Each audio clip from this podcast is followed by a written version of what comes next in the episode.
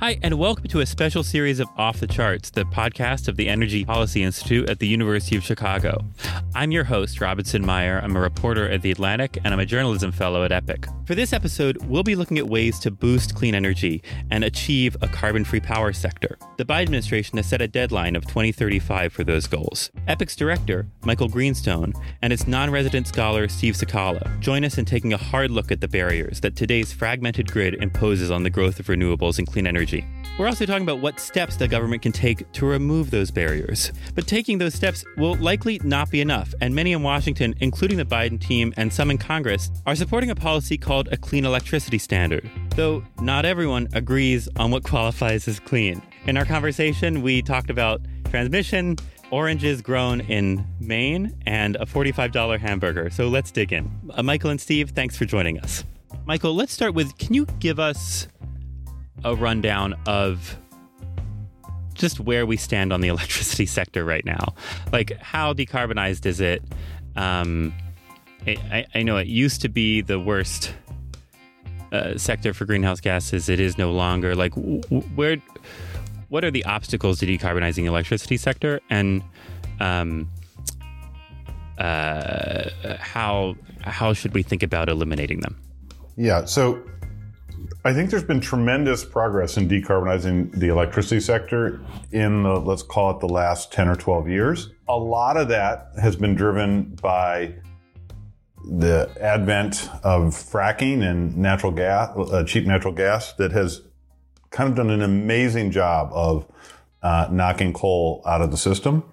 Uh, and so that has, right away has produced, uh, natural gas has about half the carbon content.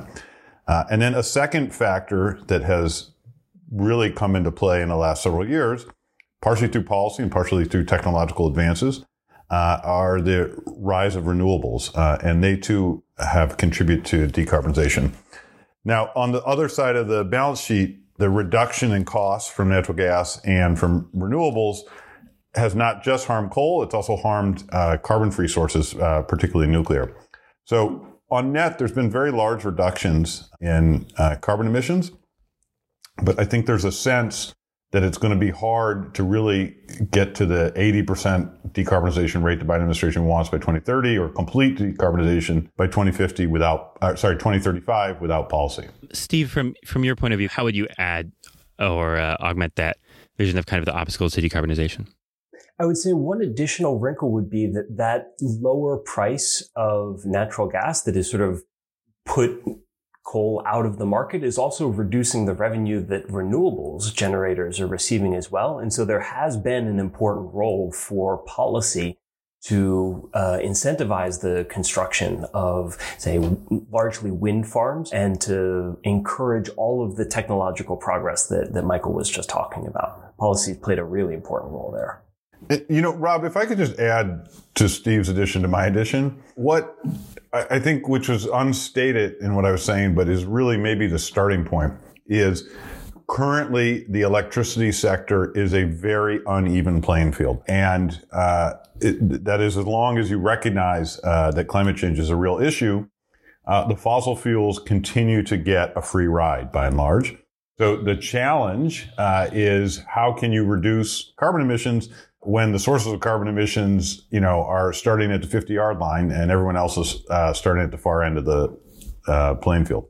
And when you say that, do you mean just like it's it's free to pollute? The market, the way we have structured electricity markets, mean uh, that I get to pour C O two into the atmosphere uh, and increase the odds of disruptive climate change for, wait for it, what's the price of that? For free. And so the principal, the the principal recommendation, it sounds like, that you would make to the electricity sector is dot, dot, dot. Obvious, blackboard, economics one oh one, most boring thing for economists, very complicated politically, uh, is to level the playing field and to just uh, not ban fossil fuels, uh, but penalize them equal to the damages associated with their contribution to climate change. Bearing a carbon price, which has many political obstacles discussed in another recent EPIC podcast, what's another policy that might require the cooperation of Congress that would at least push the electricity sector toward decarbonization. I'm I'm thinking specifically of the policy that uh, there's a chapter about in the EPIC roadmap. Yeah, the uh, a terrific uh, path road to drive on is what's commonly referred to as a clean electricity standard. So the clean electricity, a clean electricity standard, uh, you know, its parent is a renewable portfolio standard, which exists in about thirty states in the United States currently, and it just mandates uh, that a certain percentage of electricity be generated by carbon-free sources, and the uh, so the way to set it up would just be to say it each year. Uh, we require a, a, a certain fraction, and the Biden administration signaled they would like it to be eighty percent, reach eighty percent uh, by twenty thirty and be one hundred percent uh, by twenty thirty-five. Uh, the tricky part about uh, clean electricity standard, because uh, you, you notice the word carbon is not anywhere in, in the title. The tricky part is which technologies get labeled clean. And from... In, Again, an economics standpoint, and, and never mind economics, from the planet standpoint, the planet only cares about one thing. It does not care if carbon-free electricity comes from nuclear or from wind or geothermal or whatever. It just wants less carbon emissions. And yet, the part of the politics of clean electricity standards is that there's uh, some people like some of the clean technologies better than others and want... Say wind and solar, that would be canonical examples to count, but nuclear not to count. And that just creates a tension because that's a tension between what people's preferred technologies are and what the planet cares about. Let's say we're only interested in greenhouse gas emissions, as the Biden administration has professed to be. Just how, what would a policy like that look like? How would I experience it as a ratepayer? How would an electricity generating utility experience it?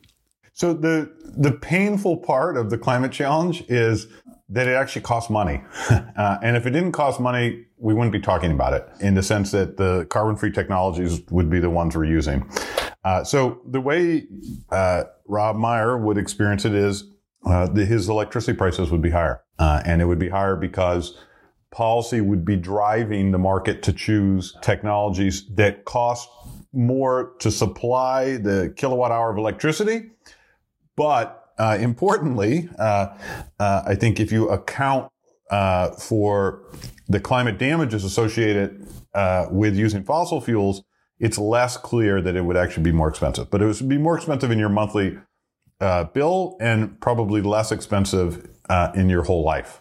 The Senate and, you know, congressional Democrats and the Biden administration are looking at various policies that they also call a clean, clean electricity standard. Have you been able to look at any of the policies that are kind of on the table? Uh, and if so, what do you think about them?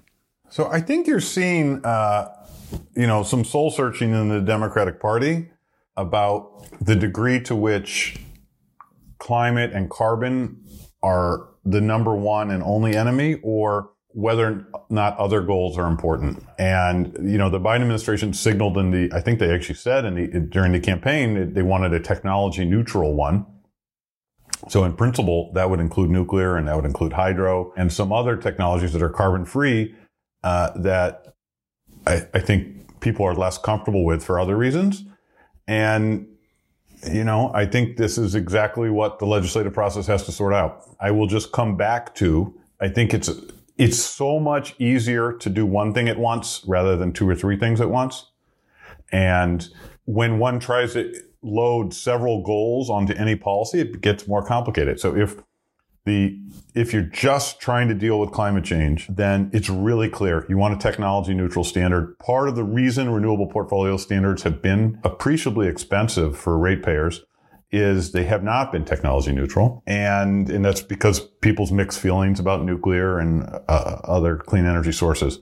So I, I think we're going to find out how, you know, what will be revealed is whether or not we're trying to solve one problem or multiple problems. When you look at the conversation around the clean electricity standard, what do you see as being left out of it? I, I think what's being left out of it is uh, almost clear from the title, clean electricity standard. And what I think there's a terrific opportunity to do is to use a clean electricity standard to start to kind of ruthlessly search for cheaper reductions in C O two in other parts of the economy. And the way I think that that would be feasible is you could, so the currency in a clean electricity standard is something called clean energy credits, which when you produce clean uh, energy, electricity, you, you get one of those. You could devise a system where those could be traded with the cre- uh, credits issued for compliance under E P- E P A's light-duty vehicle G- uh, greenhouse gas standards or the uh, fuel efficiency standards. And so that would be one way to start to search for cheaper carbon reductions uh, in the economy, building out of this structure that a clean electricity standard would have. Another one, which is even more out of the box, is I think you right now we have this tax credit forty-five Q uh, for carbon removal, but you could also uh, award uh, clean energy credits for verified uh, carbon removal. Uh, and th- in principle, that could reduce the cost of complying with a clean electricity standard, as well as setting off all kinds of exciting innovation in carbon removal, which is apt, which you look at any climate plan, that is absolutely critical that that happen. Uh, and yet we really, there's no market signal currently uh, for carbon removal. That's really interesting. And so in some, like kind of eventually we could start to string together these different quasi markets that are coming together. Or the, I mean, these, I guess in your mind, the way to set up a C E S is do, to do these like clean energy credits. Um, and to require a certain number of them rather than a fee that's imposed on on certain fuel types uh, rather than, uh, you know, some other kind of, of policy. Yeah, I think, uh, yes, that is at the heart of a clean electricity standard is the generation of these credits.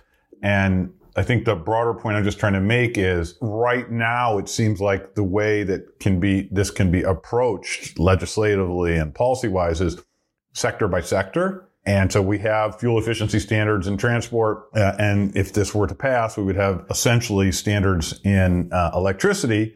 And once you have those two things operating, why not let them talk to each other? It seems like a freebie. And then I'm throwing out this other idea, which is we got nothing for carbon removal. And why don't we get a market price, a market signal going there? And, you know, who knows what we're going to find? We could, there could be all kinds of really exciting innovation that uncovers inexpensive reductions uh, in uh, in C O two from the atmosphere through carbon removal that could be a great pathway for confronting the climate challenge. That is great. That's really that's really useful. Steve, what is the role that transmission would play here, and like why is transmission important to the to decarbonizing the electricity sector? Well, you use transmission to move power from where it's being collected, either from the wind or from the sun, to where people are using it. Uh, I think the sort of main difference between how we think about using power today in the, the system that we currently have and a renewables-based one is that, you know, we currently have Uh, say coal, you have some rock that you can hold in your hands and decide when you want to use it, right? You can store it over time. You just put it on a pile and come back to it when you need it. And you can take it out of the ground and move it over uh, a rail network to the places where you want to use it. All right. And so you're moving power two different ways. One is over time and the other is over space. And you have both of those things in a system designed for controlling that. We're going to decide when we're going to take it out of the ground. We're going to move it across the country on a rail network. We're going to put it on a pile and decide when we're going to burn it. And a renewable-based grid is a bit different because you don't control when the sun shines and when the wind blows. And you also don't control where either. And so those two kinds of movement of, you know, when you're collecting the power and when you're using it, you got to find a way to match those two up, right? One is moving it over space from where the sun is shining and where the wind is blowing to the cities where people actually use it. Right. And then the other is moving it over time from when the wind is blowing and the sun and sun is shining. And that's storage, right? That's batteries and those kinds of things. And so figuring out the combination of those two things that are going to be economical for running a renewable grid are going to be sort of the main problems that we need to figure out. And so uh, how would you, is that even how our, our like regulatory system is built to think about these things right now? Because clearly the technical system is not like, how do we approach this? How do we even regulate transmission right now? Uh, and and is it working? It's a mess, and no. Uh, are the, the short answers to, to your questions. Yeah. Part of it comes from just the, the history of the electricity sector that was uh, predominantly a local one, right? You had local utilities that responded to their state regulator, and that state regulator sort of had a, uh, a fiefdom that everything within their borders was at their command. So if a utility wanted to build something, they had to go to their state regulator, and it was this whole, you know, sort of enclosed ecosystem. That is extremely counterproductive when you're trying to run a renewables-based grid, because what you're trying to do is aggregate renewable generation from all over the country and move it to the places where it's actually being used. Right? That means moving power from places where people don't really live across states where they're not going to use it to the places where people are actually going to use it. And so you have state utility commissioners thinking, like, why are these power lines coming across my state? No one in my state is using this power. And even worse, you have the utilities in those states saying, any wind that comes across my territory and gets sold to the population center is power that I'd like to be selling from burning coal. And so it's now in the local utilities' economic interest to try to work with their state regulator to block those projects, right? And so you have a lot of these, like, local parochial interests working really full steam as hard as they can to, to stop this sort of thing from happening. It's already hard enough as it is, but this makes it much, much harder. So how should we fix this? So the there are these two different approaches. I, I think the most straightforward one that, that we're calling the, the hammer is just new legislation to basically undo the unfortunate historical accident that the Federal Energy Regulatory Commission wasn't the primary permitting venue for transmission the way that it is for oil and gas pipelines. Right? We've built thousands of miles of oil and gas pipelines over the past handful of years. And that's because if uh, a builder of that pipeline has clients that want to move that, that is basically the test that the regulator at the federal level requires to determine that this is necessary and, you know, economically uh, beneficial. And then FERC says it goes ahead, and then barring some other complications, they build these pipelines, right? And that's why we have tons of pipelines. And it doesn't work that way for the electricity uh, system. Instead, it's all broken out into these uh, fiefdoms of, of state-level policies. Even, you know, counties can get involved in in blocking the paths of of transmission lines. And so the you know the main lift would be to make to give FERC the same power to authorize you know use of eminent domain and any of these other permitting uh, issues that they have for the transmission of other fuels. Right? It's just a different kind of energy. FERC is the venue to do it. That would be, you know, I think the, the simplest way of fixing this problem. And you, uh, and, and so I think you also mentioned a feather. Yeah. Then the lighter touch is to say, well, you know, we're not going to get sixty votes, uh, in the Senate. Uh, we're not going to be able to, um, legislate Uh, FERC authority. But FERC does have some backstop authority that was given to them in the, the Energy Policy Act of, of two thousand five, where if a state sits on an application for more than a year, and it's in this corridor that the Department of Energy designates as being sort of in the national interest, then the federal government can can huh. step in. That's that's been contentious. Is that like a geographic corridor in the middle of the country, or is that wh- yeah, where is that? So they the Department of Energy will do a study every five years to designate corridors, in, you know, in the in the natu- uh, national interest for the energy system. And so, you know, they can designate wind corridors of, you know, these are places that we're particularly interested in uh, in building in. You would have proposals come forward, and there are plenty of proposals already out there that if a year runs on the clock and the state doesn't approve it, then it goes to the federal level. The issue there is the state can just say no, and then the federal government doesn't have any jurisdiction, right? It's really the trying to fix dragging your feet, not outright obstructionism. So that's, you know, a lighter touch. I think maybe the more promising uh, paths forward are to sort of take cues of the limited number of transmission successes that we've had in recent years, which is to really try to minimize the use of new rights of way to the extent possible, right? So they're building high voltage direct current lines across the, the Long Island Sound, running it along the Hudson River and, and Lake Champlain, sort of disused uh, rail beds, right? If you look at maps of the United States, every line on that map short of a state boundary is some right of way that's being used for something,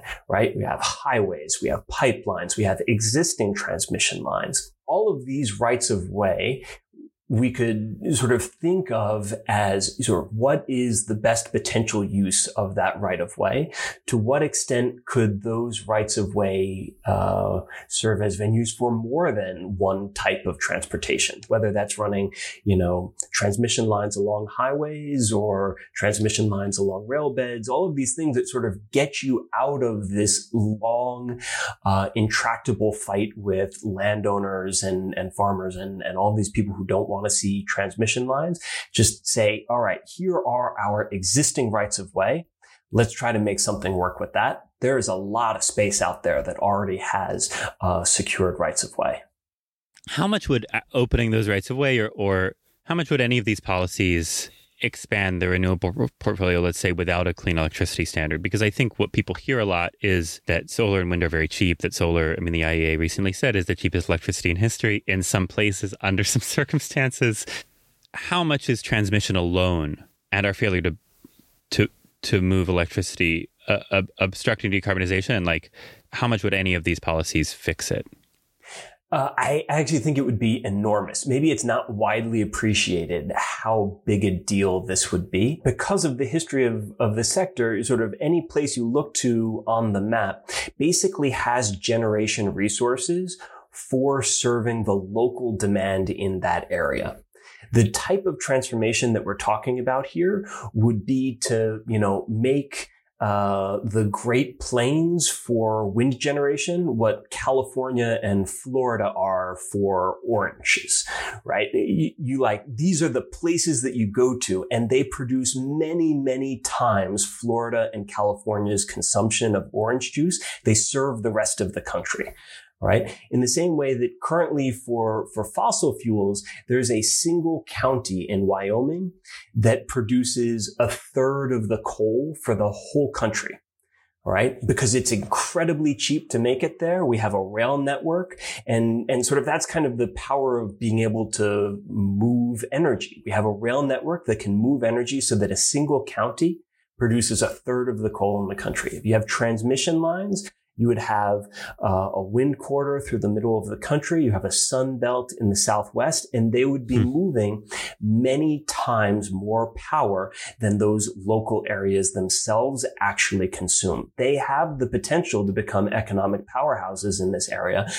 But, you know, from the history of it, you just sort of think of, well, there aren't many people living here. We only generate enough power for the people who actually live here. And so it doesn't really seem like a big deal. I think it could potentially be a really big deal if you give them the capacity to power faraway cities. And Steve, and so, do you want to, oh, sorry, can, no, Michael. Can I ask a qu- question? Uh, what, um, to what degree would just solving some of the uh, transmission constraints problems you've been talking about, would that lead to increases in generation of renewables in the absence of a clean electricity standard?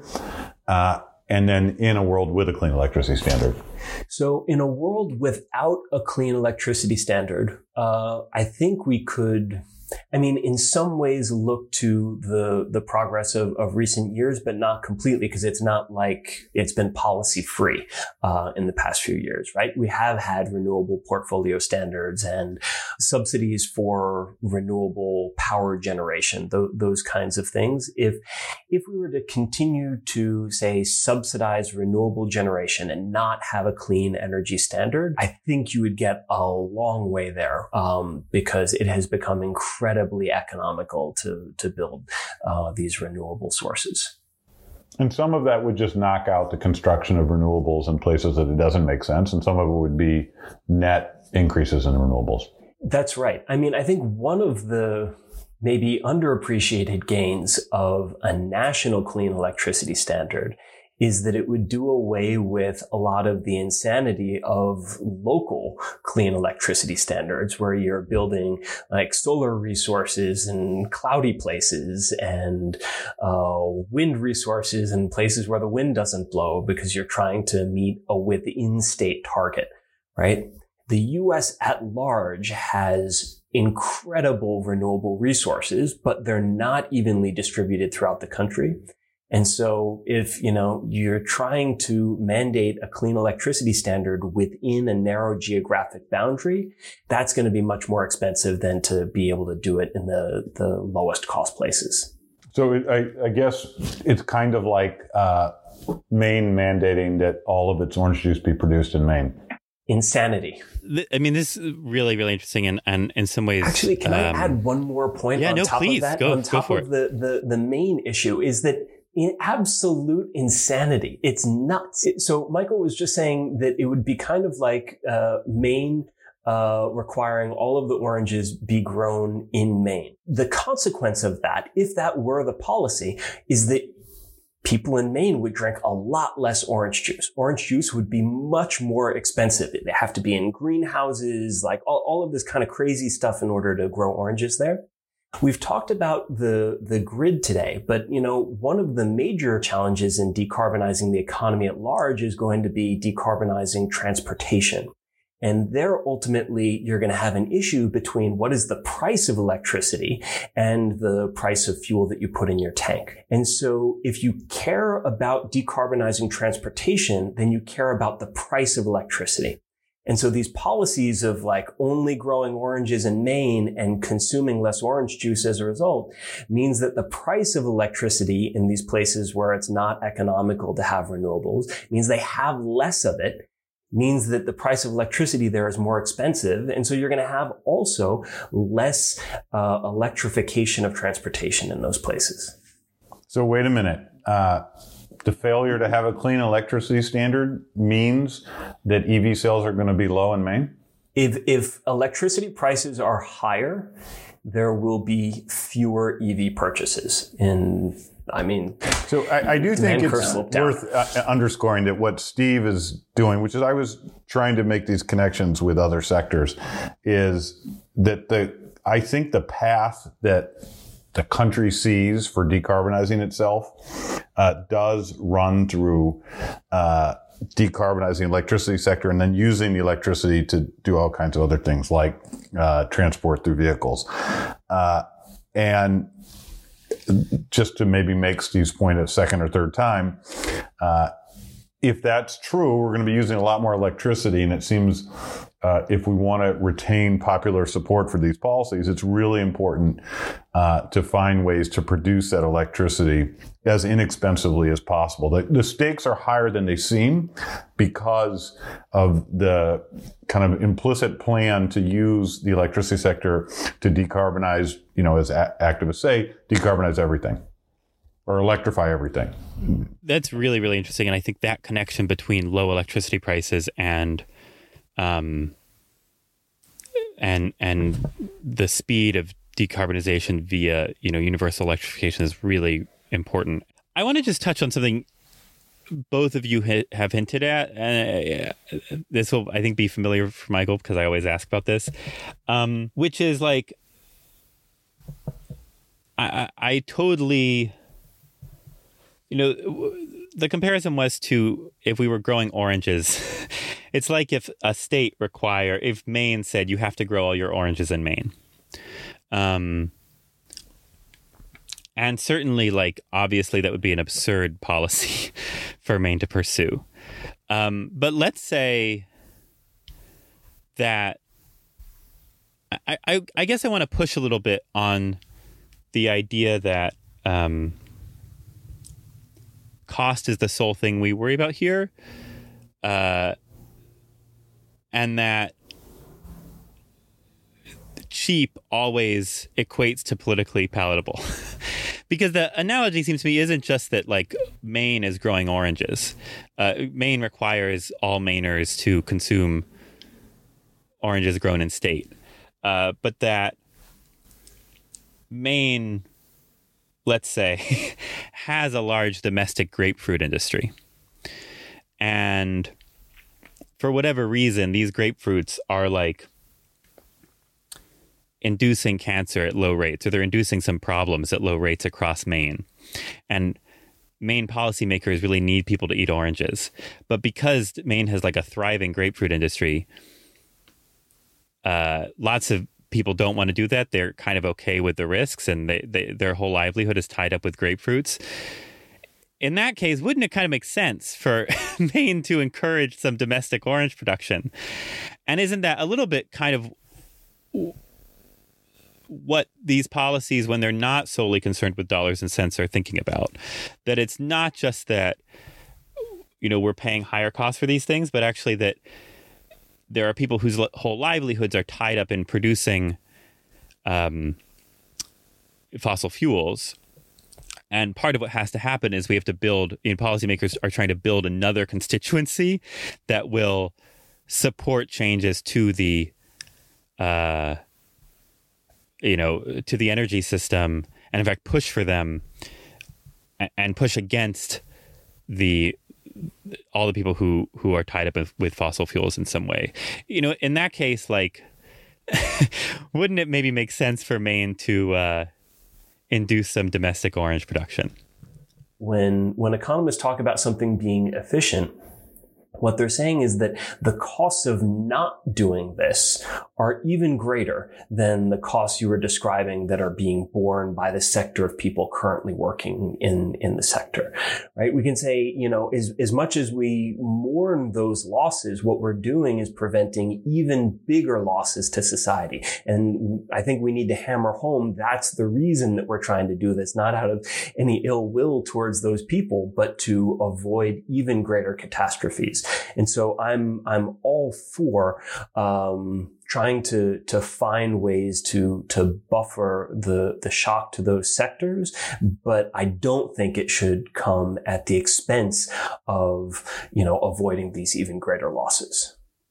At the end of the day, we have a political system, not an economic system, that, that determines what policies get passed. And that when policymakers tell us that something is important for political reasons, they may not be thinking like good economists, but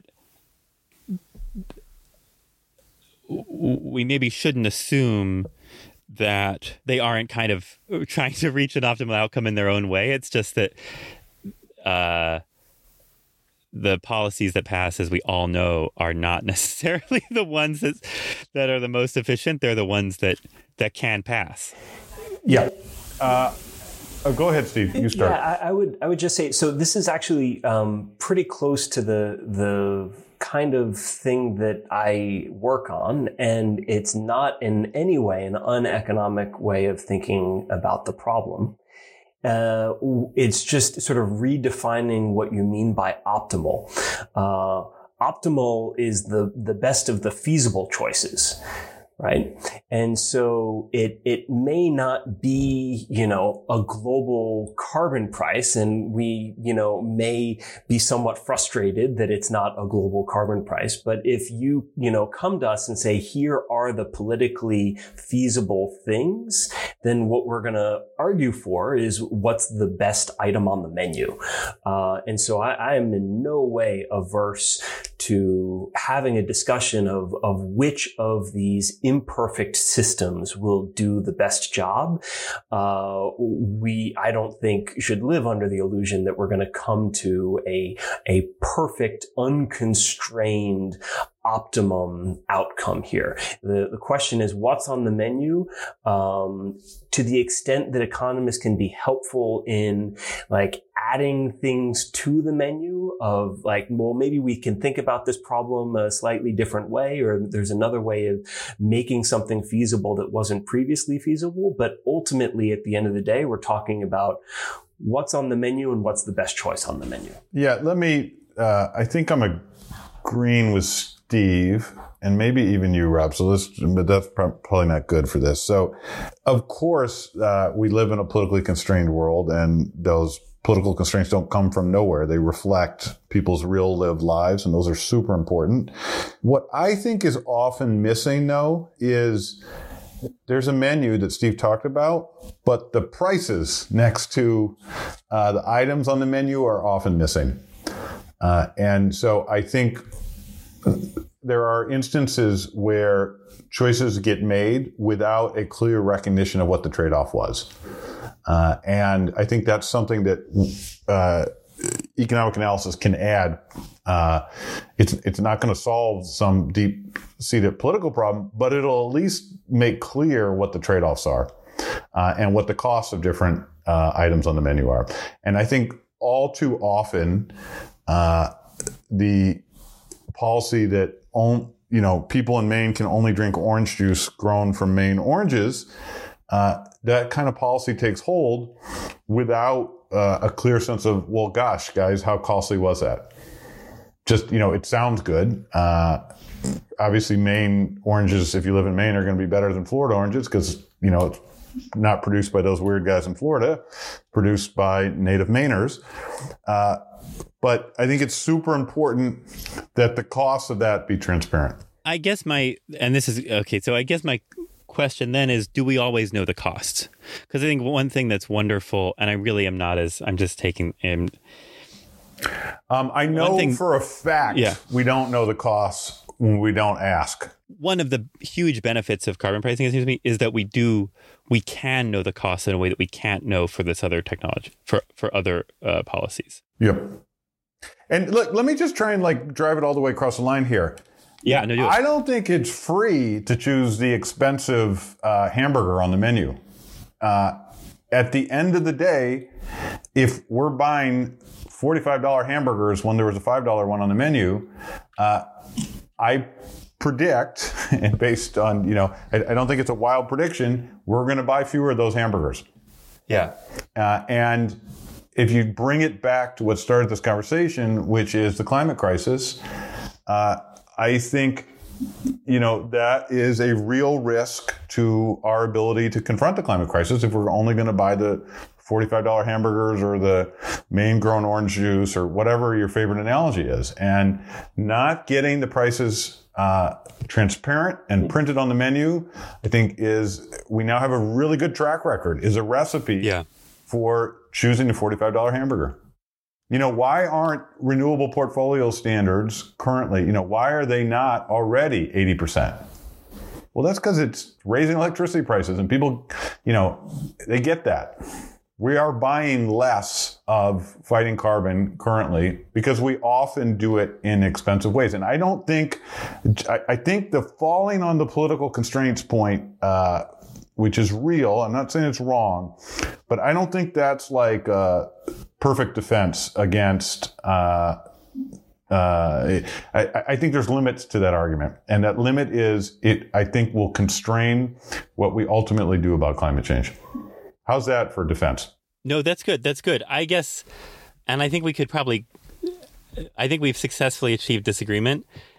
Uh, good. Yeah. And, and, um, and we produced a forty-five dollars hamburger in Maine-grown orange juice. So those are, if, you know, you're a journalist. If you can't run with those, those weren't even planned. Exactly. That's right. That's right. Otherwise, uh, thank you both so much for making time, and I'm looking forward to our next conversation. That's our conversation. Thanks for listening. Make sure to subscribe to Off the Charts wherever you get your podcasts. To read more about the policy recommendations in EPIC's roadmap, visit epic dot org. w w w dot u chicago dot e d u. Talk soon.